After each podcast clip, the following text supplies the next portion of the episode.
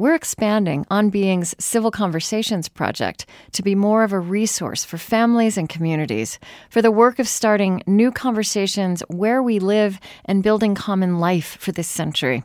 Because the point of speaking together differently is to live together differently.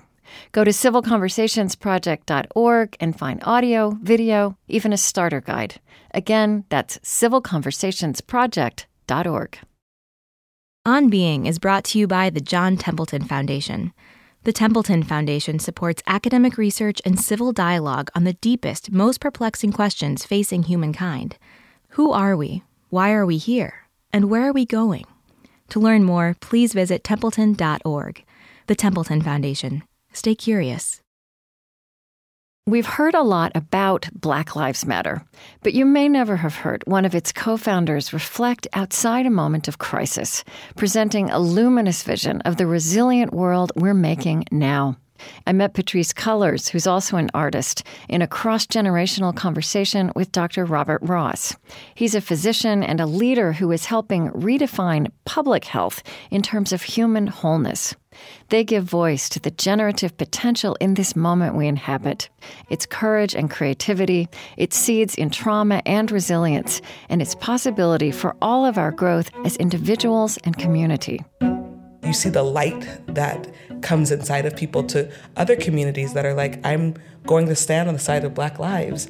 You see people literally transforming. And that that's a different type of work. And for me, that is a spiritual work. It's a healing work.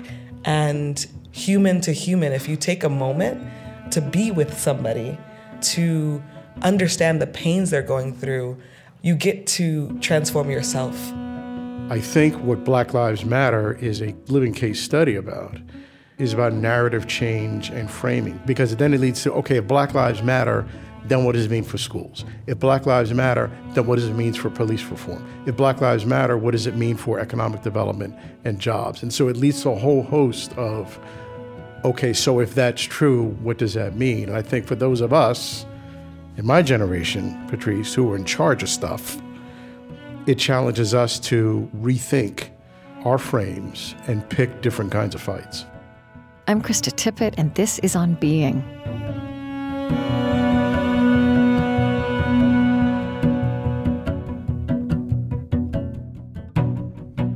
My conversation with Patrisse Cullors and Robert Ross took place in 2016 with an invited audience of social change and nonprofit leaders.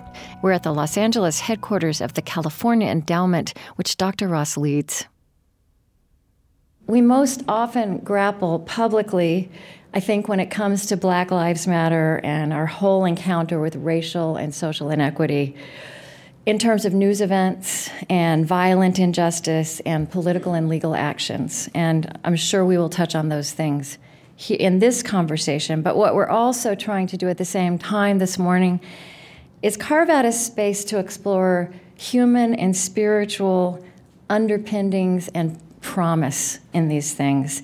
And so I want to start uh, with a little bit, just hearing a little bit about the spiritual ground and formation of each of your early lives, and, and focus that on what you would now, perhaps not then, but now call experiences of trauma and resilience. Um, that were seeds of the passion for addressing these things that you're that you're now bringing to all of us. And Patrisse, I want to start with you. You grew up here in Los Angeles in the 1990s. Born and raised. Born and raised, yeah. So, how, where does your mind go if you think about um, the spiritual underpinnings of your life as they had to mm-hmm. do with what you would now call trauma and resilience?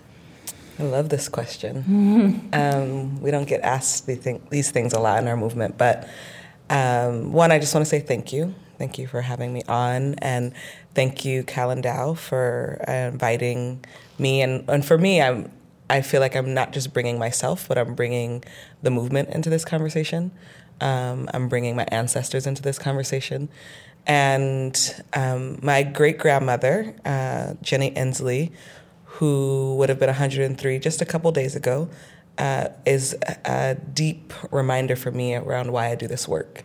She um, raised me and my three other siblings while my mom had to work three jobs to barely get food on our table. and she was both Choctaw, Blackfoot, and African American. Grew up in Oklahoma. Her uh, her father was a medicine man, and she told us lots of stories about the KKK.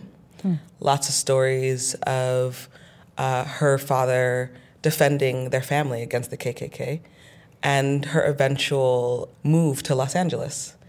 And she was probably one of the most glamorous women I ever met. She had hundreds of wigs in her closet and lots of sequins.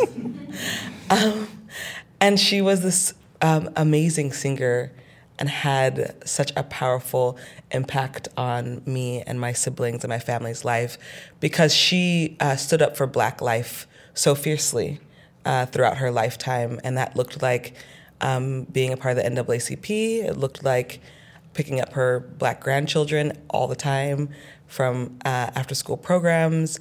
It looked like uh, helping my mom navigate a system that was uh, consistently trying to separate her from her children. Hmm. And so those are sort of my early years of understanding my own formation here in Los Angeles.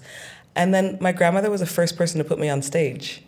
Uh, I wrote a speech, If I Were President, when I was in second grade during the first Bush administration. And she, uh, you know, she would always ask me, What did you do in school today, grandbaby? And I read the speech to her, and she was like, Oh, well, um, I'm gonna have you read that speech at the Women's Club. and I remember getting on stage at nine, reading this speech, if I were president, her giving me this trophy. And it was just this moment where I was like, oh, someone believes in me. Mm. Uh, someone believes in what I have to offer. And I think um, what we forget when we are raising young black children is that uh, the belief in them is absolutely necessary uh, and building their own spiritual foundation and their own fortitude. And I believe if I didn't have my great grandmother who deeply believed in me and my siblings, I would not actually be uh, who I am today. You know, I that story is so wonderful, and I love that the question elicited a whole different answer because that that story you just told about your grandmother and her glamour and that belief and that beauty and courage, strength, w- was against a backdrop, which is the story I've heard more often of, you know, growing up in Los Angeles in the 1990s in a neighborhood of, full of crack addicts mm-hmm. and crack down, mm-hmm. Which, as you said, had essentially criminalized poverty and the effects of poverty. Mm-hmm.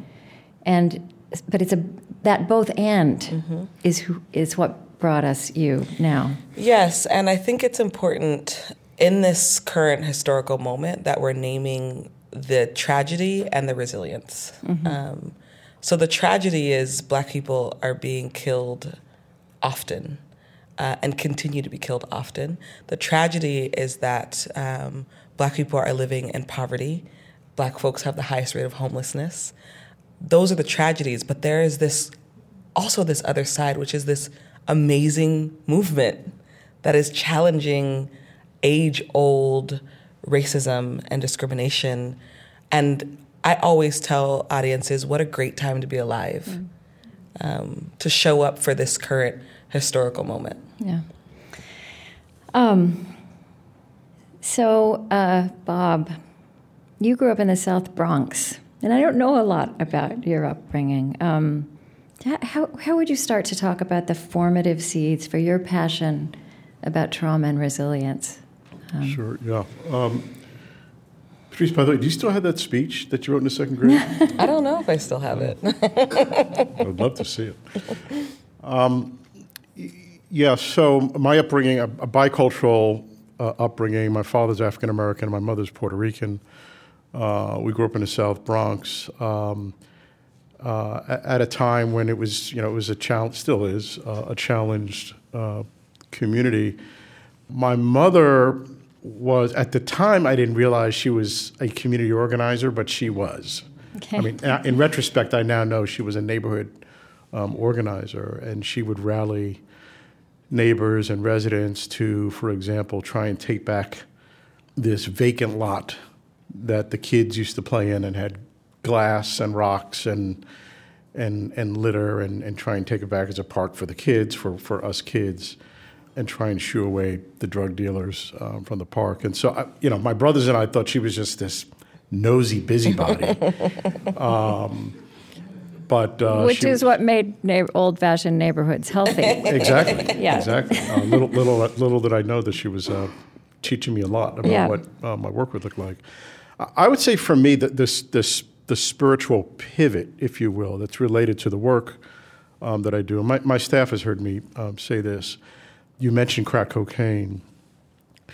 When I was a practicing pediatrician in the mid '80s, uh, late '80s, early 1990s, in Camden, New Jersey, and in North Philadelphia, is when crack cocaine came to the United hmm. States. When crack cocaine came to neighborhoods like, you know, communities like Detroit and Los Angeles and New York, and it was an awakening for me on a couple of fronts. One, you know, before 1984, poor people couldn't buy cocaine Right. crack cocaine gets some evil genius comes up with crack all of a sudden the euphoric short acting passport to nirvana known as crack cocaine hit neighborhoods and communities. And for 5 bucks you could buy your way into euphoria right and into hope. Um, but it's a very short acting 20 minute drug and then you have to get at it over and over and over again. So that got introduced into inner city communities, and it had a, a substantive impact on my experience in the community as a pediatrician and a healer, right?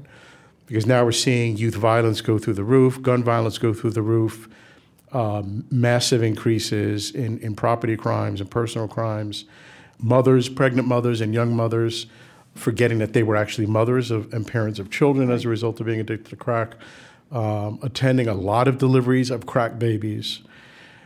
And I was being introduced to what we call later the social determinants of health, the roles that poverty and hopelessness and housing and lack of jobs all play in wellness, in health, and healing. I don't I don't know when when you were born, but how did the civil rights movement intersect with your coming of age and and your consciousness about these things? Yeah, I, f- I feel like I'm in the lost generation, Okay. um, which is why. Uh, so it was my parents' generation who did weathered the depression, defeated Hitler, brought the civil rights movement, right? So like on my on my on my dad's watch and my parents' watch, they did all that. Which was as much in the 50s as the 60s, although we tend to think of it as the 60s, right? right. So I Yeah. came in at the tail end of, Mm-hmm. of the civil rights movement, enough to remember Martin Luther King on television, but not marching. Right, I was too young, and so I feel I, our generation has pretty much dropped the ball. You know, um, I I'm I'm curious for both of you about. So we are remembering our own history. I also wonder how you think about ways in which that movement and all it stood for. If there if there are things we're only now able to appropriate. I mean, I think about W. E. B. Du Bois saying the problem of the 20th century is the color line what we didn't know in the 20th century, what we know now through science is that there's also a color line in our heads. So that even as we pass laws and most of us, the vast majority of us, you know, decided that racism was wrong and bad and didn't apply to us, we still continued to behave in ways that didn't sync with that. I, and I, so I, I wonder if how you know to both of you again, are there ways you think we are able now to rise to this occasion that we have some, that what tools do we have what knowledge do we have that they didn't to live into that vision You know, one, blink reaction to that question, Krista, is obvious. What this generation has that we didn't have, social media, yeah. Right. and and a the- movement that started with a hashtag or a new narrative Yeah, that started with a hashtag. Um, and and you mentioned the term narrative change. So I think what what what Black Lives Matter is a is a case living case study about is about narrative change and framing because then it leads to okay if Black Lives Matter then what does it mean for schools? If Black Lives Matter, then what does it mean for police reform? If Black Lives Matter, what does it mean for economic development and jobs? And so it leads to a whole host of, okay, so if that's true, what what does that mean? And I think for those of us in my generation, Patrisse, who are in charge of stuff, it challenges us to to rethink our frames and and and pick different kinds of fights. Hmm. Hmm. I would argue the same thing social media. Um, I don't believe social media is the end all be all, but what has it has allowed for um, is a new generation to speak from their own perspective. Um, it's allowed for a new conversation, uh, new reach. I think uh, a new generation of anti-racist white allies have been really important in this conversation. Um, and I, I remember specifically after the acquittal of George Zimmerman how many anti-racist white folks wrote stories about their own um, whiteness and their relationship to it, mm-hmm. and it was it was this powerful um, conversation with sort of like the public in this vulnerable way around how people are continually behaving and supporting anti-black racism by their own behavior, and when Mike Brown was murdered, we saw another round where whole communities, non black POC communities in particular, coming out and saying, you know what, my community is deeply anti black and I want to challenge that. And so we get to see a new generation speak for ourselves through social media, through online platforms.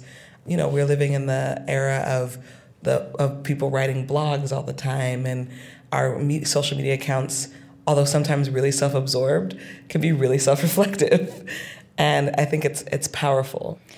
It also presents a whole different model for how social change happens. I think most of us at the end of the 20th century would have thought social change is about large numbers of people on the streets, charismatic leaders, and and that is how it worked. But this is much less leader centric. It's it's a network of change. It's also amorphous, right? I mean, I know you hear this, and, and I and I also want to ask you um, when there's criticism of Black Lives Matters. Um, that rage is is out front, and when people compare, um, you know, the civil rights movement of 50 years ago with Black Lives Matter, you know, they say, you know, where where is the love? uh, and I want to talk about love in a minute because I don't want to just throw that word out there. That's a big, robust word. But but you know, there are dialogues like between Ta-Nehisi Coates and Cornel West mm-hmm. about is you know it's not just Black Lives Matter, but is you know if rage is at the center. Uh, what is being created in terms of building a different world. So, how do, how do you respond to that discomfort? Um, well, I, I disagree. It's both rage and love at the center of our work. I think uh, from the beginning, Alicia Garza's love note to Black people that ended with Our Lives Matter, Black Lives Matter, it was from a place of rage, but also from a place of deep love for Black people. Yeah. And I think that, you know, when we show up on the freeway, uh, when we chain ourselves to each other, that's an act of love. Uh, that act of resistance is an act of love that we will put our bodies on the line um, for for our community and really for this country. In changing Black lives, we change all lives, and I think that's the conversation that needs to be penetrated into folks, right? This conversation about Black Lives Mattering is a conversation about all lives mattering. Um, and I think that our work shows as such. Uh, when we have actions, if people have ever been a part of a Black Lives Matter action, it's deeply spiritual. Uh, it's often led by opening prayer. Folks are usually saging. We use a lot, a lot of indigenous practices. People build altars, the people who have passed. And so it's this moment to both stand face to face with law enforcement, but it's also this moment to be deeply reflective on the people who've been killed by the state and give them our honor. It's an honor to protest for them. So many of our people, uh, names have been lost. And so we've said we will not forget you. Uh, this protest will uh, keep you remembered. And Uh, Sandra Bland was a perfect example when she was, you know, arguably killed inside a jail cell. Uh, we said we will not forget your name because so often the names are forgotten.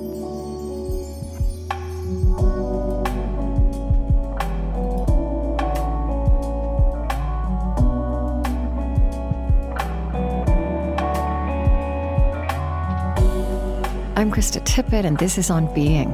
Today, with Black Lives Matter co founder Patrisse Cullors and physician and California Endowment president Robert Ross.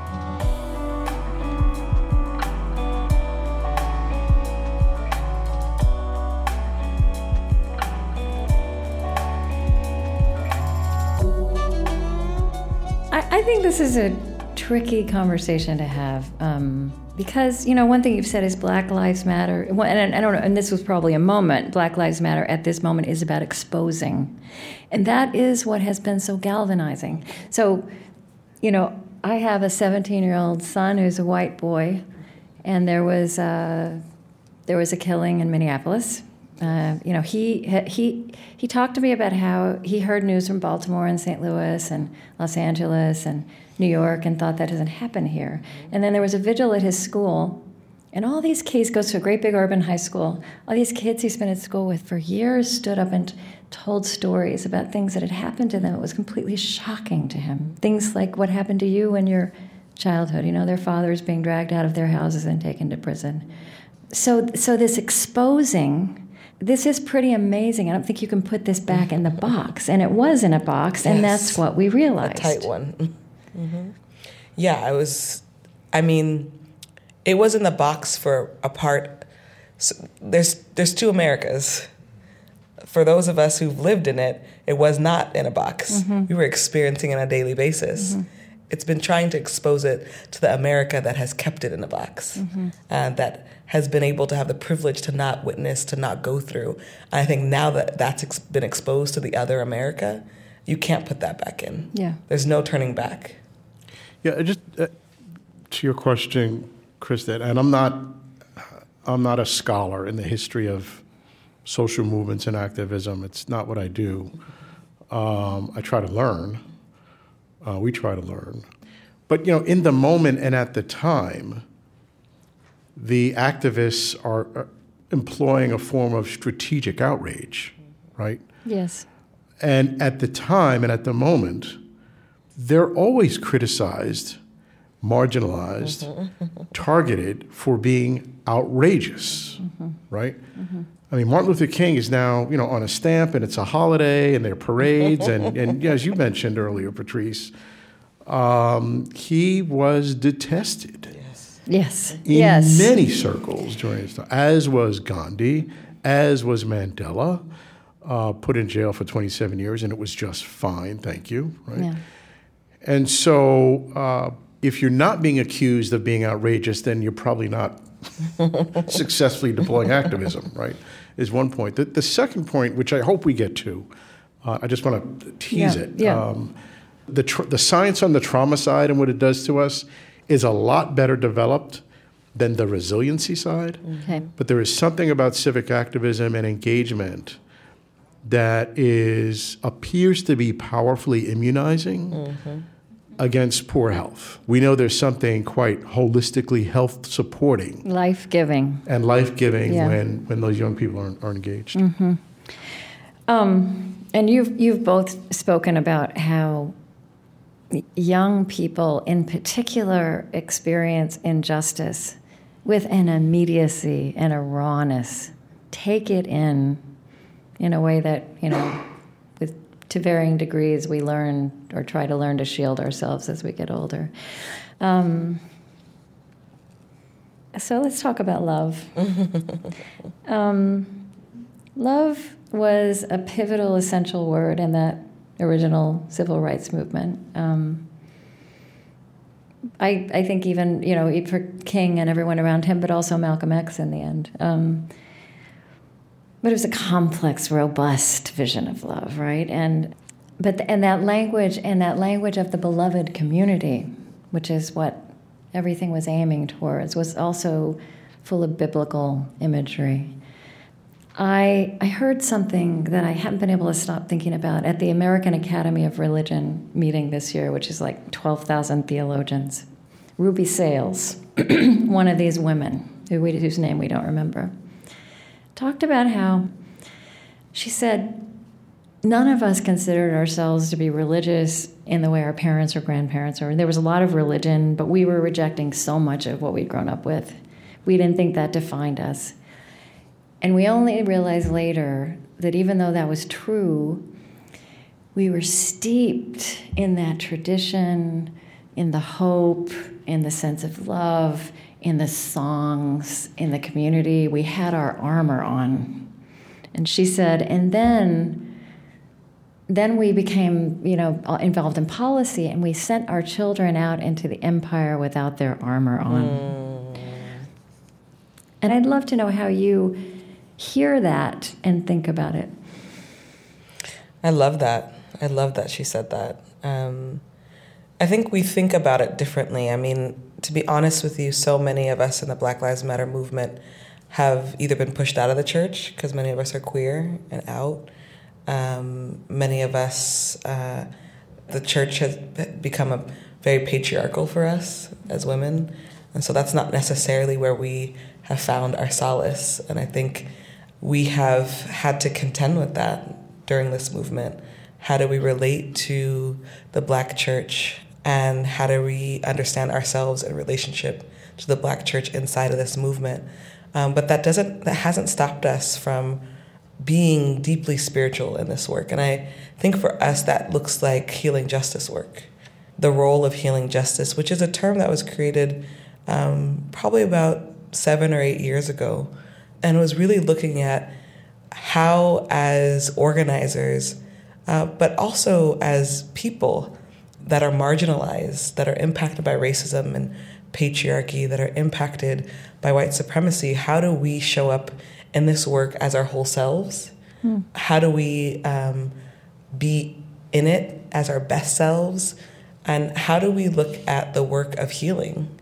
Um, I'm really appreciative that Dr. Ross calls himself a healer mm-hmm. because I believe that this work of Black Lives Matter is actually healing work. Um, it's not just about policy. It's why I think some people get so confused by us. They're like, where's the policy? I'm like, you can't policy your racism away. Um, we mm. do no longer have Jim Crow laws, but we still have Jim Crow hate. Yeah. But see, um, that I think is a new insight, right? I just don't think they knew that 50 years ago. Yeah, I think that's true. I think I think um, when there are laws in the books that are so hateful, of course, our first instinct is to get rid of those laws, transform those laws, reform those laws.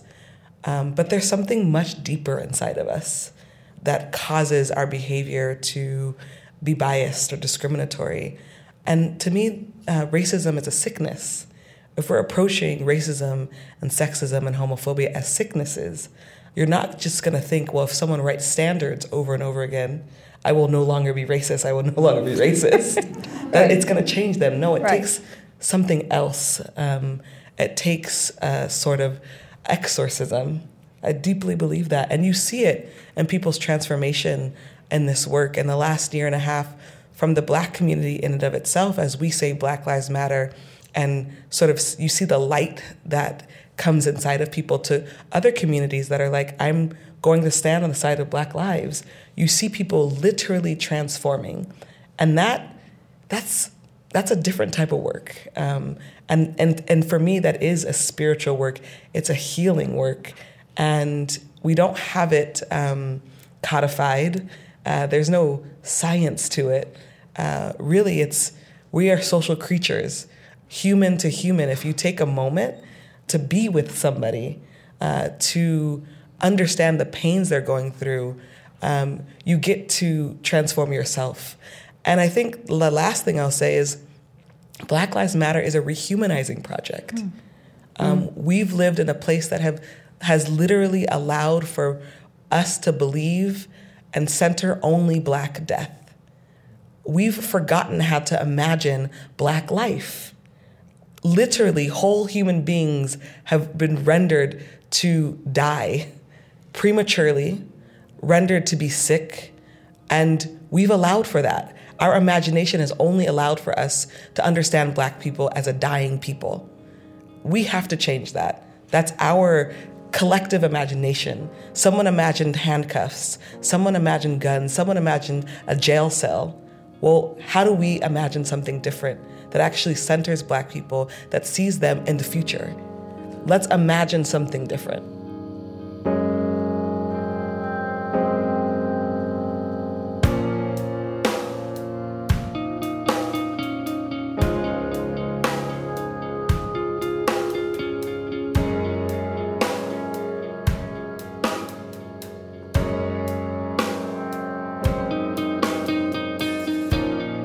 Listen again and share this conversation with Patrisse Cullors and Robert Ross through our website on being.org.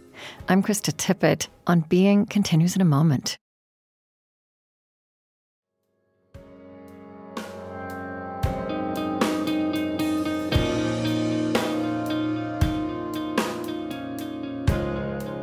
I'm Krista Tippett, and this is On Being.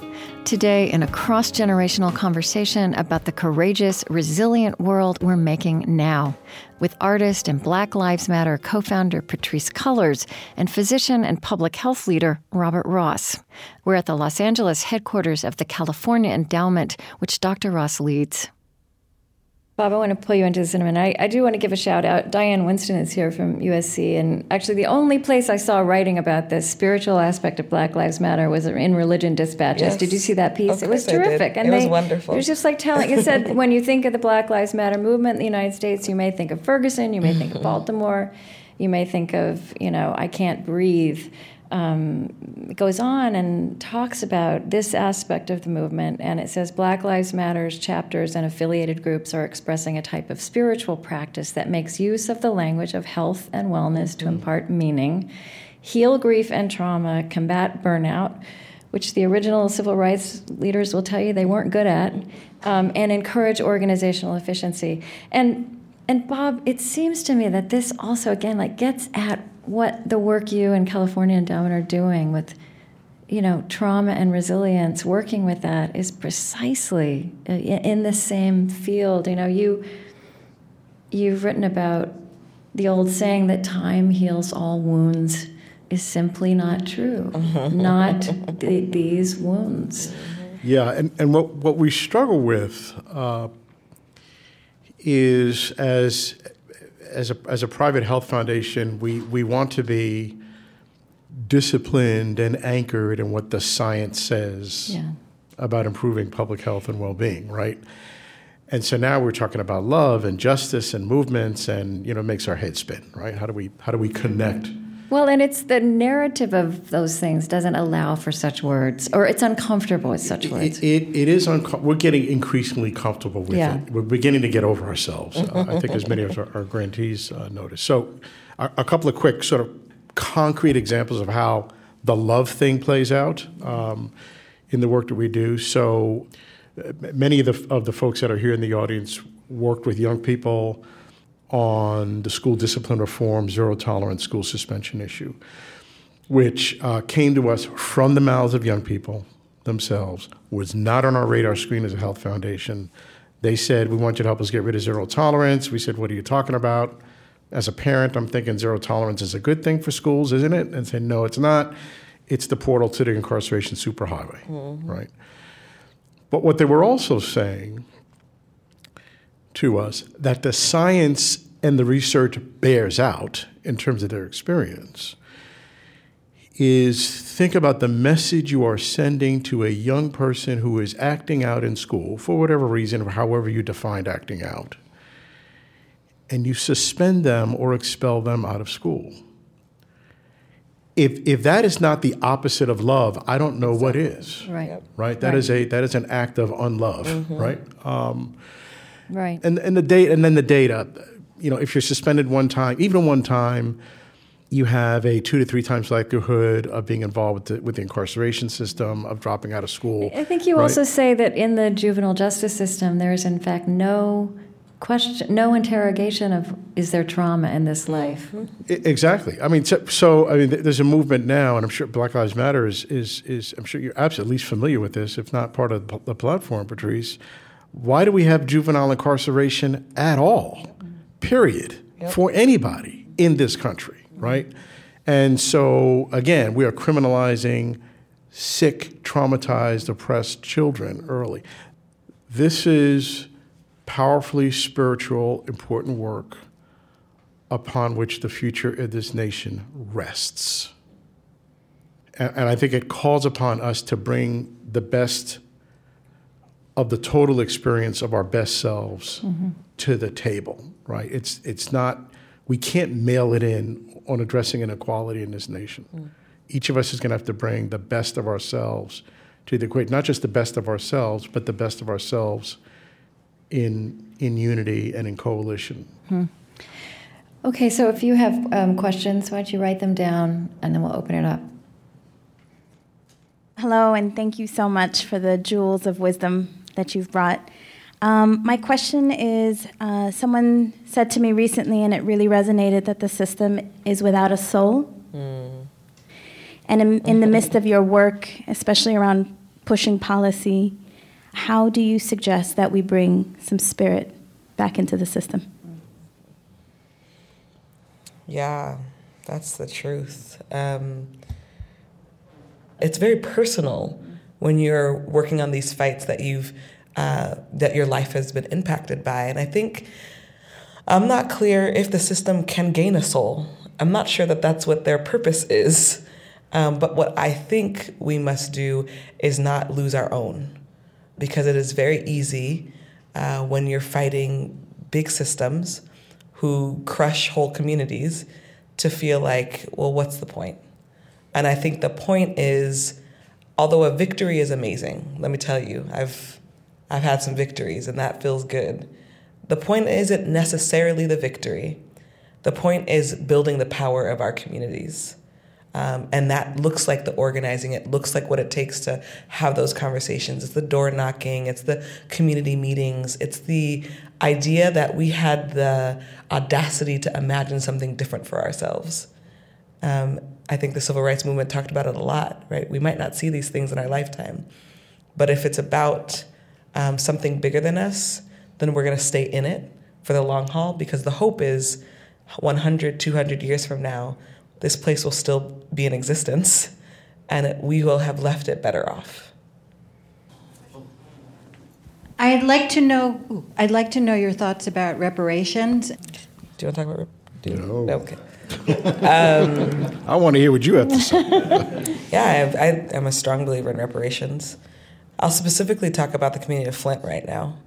Uh, if any community in this moment in history needs and deserves reparations, it's that community. Uh, we have no idea what the long term impacts of a community who've been ingesting lead for two plus years is going to have, not just on them, but our entire country. Um, we can't separate ourselves from Flint. We can't separate ourselves from Detroit. Um, and so I think um, I'm a firm believer in so sort of global reparations, but I do want to sort of specifically talk about Flint and the crisis that exists and just reading articles after article and talking to the community organizers down there, it's desperate. And it's in these moments where I, I sort of scoff at the language that we're living in this land of the free, uh, where we're all, uh, where everything is possible for us. And then you sort of zoom into Flint, yeah. and you're like, "Excuse me." 60% black, mostly poor, and now lead poisoning. I mean, tragic. And so, yeah, I think there's a huge argument for why that community in particular deserves reparations. Others? I'm the rector of a small church in Altadena, beginning to wake up and wanting to engage in the work of healing and hope with the oppressed in our immediate community. What would each of you say is the first best step? You go. Okay. Um, I love Altadena. Thanks for being in the room. Uh, I think the first best step would be hosting a community meeting um, and seeing where folks, how uh, this movement, current movement, is landing on people. Uh, what are people feeling most impacted by in the city of Altadena? What are people's needs? Um, we have a Black Lives Matter chapter in Pasadena who's doing great, great work. Um, and, and I know that you're neighboring uh, cities and towns, and it would be good to even maybe have like a community meeting with Black Lives Matter Pasadena members and who's interested in having a broader conversation. I'm a big fan. I, I think part of what I miss the most in the work, because I don't get to do it as much as I used to, because I live on a plane most of the time, is sitting with people and just listening and listening to what folks care about the most, uh, what what needs aren't being met, and take it from there.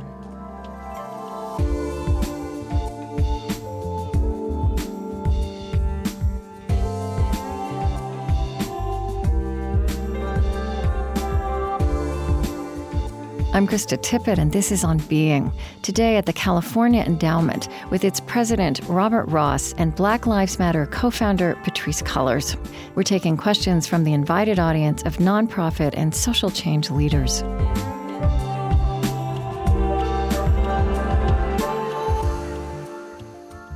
There was one more. John Lewis will be in town, I think, tomorrow, attending a prayer breakfast. And if you had an opportunity to meet with him prior to his address, what would be one thing that you would praise him for? And then what would be one thing that you would ask him to do or to say or to address? Um, I would. I want to meet him. I would praise him for uh, setting such a remarkable a standard for what it means to show up for Black life during his lifetime and his um, ability to stay the course. Um, I would, yeah, I think that would be like, thank you, like deep, deep gratitude. Uh, and then the second thing I would ask for is come train us. Hmm. I think people think that Black Lives Matter uh, leaders and members don't want to be want mentors. We do. Uh, we want mentors. We want uh, elders that were part of the civil rights movement to train us. We don't want them to tell us what to do, um, but we want training. We want to be talked to. We want to be in conversation. I had the pleasure of meeting with Sekou Odinga and a similar uh, intergenerational conversation. The brother that was uh, incarcerated uh, from the Panther Party he was incarcerated um, uh, when Assata Shakur was incarcerated and it was one of the most beautiful exchanges. And it was just, you know, just us looking at each other and him being like, thank you, and me being like, thank you, and dropping some wisdom specifically around surveillance and the role surveillance played in his movement and now what's playing in ours. And uh, we deep, we need deep mentorship. Uh, and I would love if if if the the older generation would show up for us in that way. It's a wonderful question and a wonderful answer. Do you have questions of each other as we as we draw to a close? Anything you'd want to ask? I have one. Okay. Um, what has what has inspired you um, to be in the work that you're currently in, and what are you feeling most inspired by by this current movement? I'm a very patriotic American. Okay, I, I, I understand that patriotism has been ideologically handcuffed uh, these days, but I love the idea of this nation, mm. right? and its and its promise, and and uh, uh, for those of you that I'm going to take you back to maybe maybe a painful moment when you were in college and you had to read "Democracy in America" by Tocqueville. it's like, oh my God. Um, but in, in the last third of, of, of Democracy in America, Tocqueville describes, and it was interesting because you know he's this French sociologist. He comes to America in the, in the 1800s, and you know back then in Europe, you know monarchs and kings and queens ran stuff. The people didn't run anything, and so he comes to America saying, you know, what's up with this, right? And ostensibly, he comes interestingly to study our prison system, mm. right? Which is another interesting uh, tidbit. you know, and he gets, you know, he gets okay. There's a president and there's a Congress and there's a leg- you know, remember the three branches of government from high school civics 101 that we all learned. And then he and then he, he recognizes there's this thing that happens off the org chart that's pretty powerful, where Americans come together and using their voice come together to solve problems through their ex- executing on their own agency. And they don't wait for permission from the king or the queen or even the Congress to do it.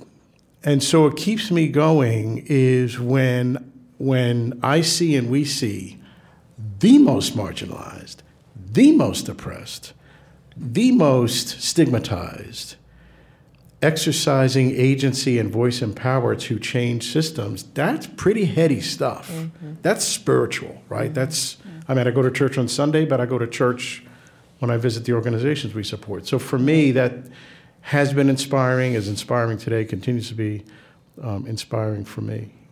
Um, I was going to ask a, a final question, which Dr. Ross has just answered, which is, you know, what makes you despair and what gives you hope right now? And, and, and when you talked about trauma, that was your despair, and you've just given us this really beautiful moment of hope. And so, Patrisse, I, I want to end by, you know, asking you, you know, right now in this moment, you know, what, what makes you despair? Where are you finding your hope? Mm. I think the despair is definitely in knowing that we aren't currently living the dream that we have dreamt for Black lives. Um, that I think there was something I put on social media the other day that it's intense when the very movement you started isn't necessarily translating to supporting your own family. When you know, you're fighting the criminal justice system and your nephew just caught a case. 18 year old nephew just turned 18. We successfully were able to keep him out of juvenile hall, but now he just caught a case. And it's, it's, um, it's hard, it's difficult, and it tugs at me.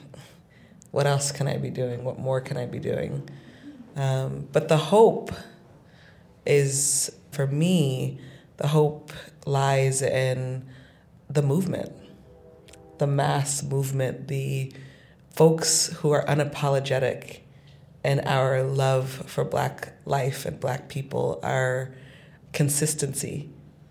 Folks did not think we would last this long. Mm-hmm. Um, I think people are now being like, oh, I guess we really got to deal with these people and that feels good. um, I joined this work because I was angry and depressed and did not feel hopeful. And it was in this work where I found uh, a deep sense of faith and resilience and possibility. Um, and so my nephew can catch a case. Um, but he knows that his auntie is not gonna let him go out like that. And so we bring our community together to help raise money so he can get a private attorney so we can fight as much as we can fight and get him the best deal possible. Uh, and then we show up back on the front lines and try to fight bigger enemies. And so, literally, my hope comes in this fight. I, I think I always have everything becomes a campaign to me whether it's in my family or in my life. I'm like, how do we make this a campaign? and um, you know, I think those tools are have been absolutely necessary for my own health and wellness. It's been um, a great honor and also very nourishing to be part of this conversation today. Bob, you, you spoke a minute ago about being our best selves. And uh, culturally, we're a lot better at dwelling on what's going wrong, but we want to be called to our best selves. And uh, the work you're doing here is aspirational, and Black Lives Matter is aspirational. And so I, I just want to thank you for being part, and I'm really thank everybody in this room because I think everybody in this room is part of this work of calling uh, ourselves and our communities to their best, and uh, and in so doing, helping make that happen. So thank you. Thank you. Thank you, Krista.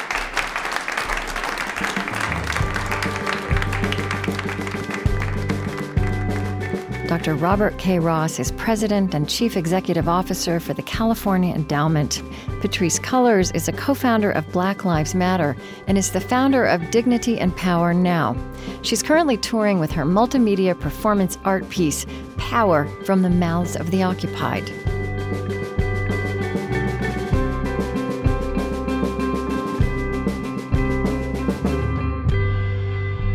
On Being is Trent Gilliss, Chris Heagle, Lily Percy, Mariah Helgeson, Maya Tarrell, Marie Sambilay, Bethany Mann, and Selena Carlson. Special thanks this week to Mary Lou Fulton, Barbara Raymond, Jeannie Weaver, Sue Ko, Joey Bravo, Evangeline Reyes, John Manalili, and all of the great people at the California Endowment.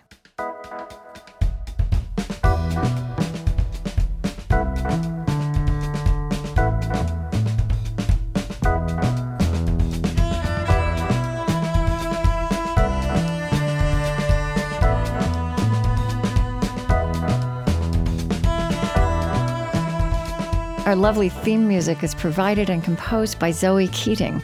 And the last voice you hear singing our final credits in each show is hip hop artist Lizzo. On Being was created at American Public Media. Our funding partners include the Fetzer Institute, helping to build the spiritual foundation for a loving world. Find them at fetzer.org. Kalliopeia Foundation, working to create a future where universal spiritual values form the foundation of how we care for our common home. The Henry Luce Foundation, in support of public theology reimagined. The Osprey Foundation, a catalyst for empowered, healthy, and fulfilled lives. And the Lilly Endowment, an Indianapolis based private family foundation dedicated to its founders' interests in religion, community development, and education. On Being is distributed by PRX, the Public Radio Exchange, and is a Krista Tippett public production.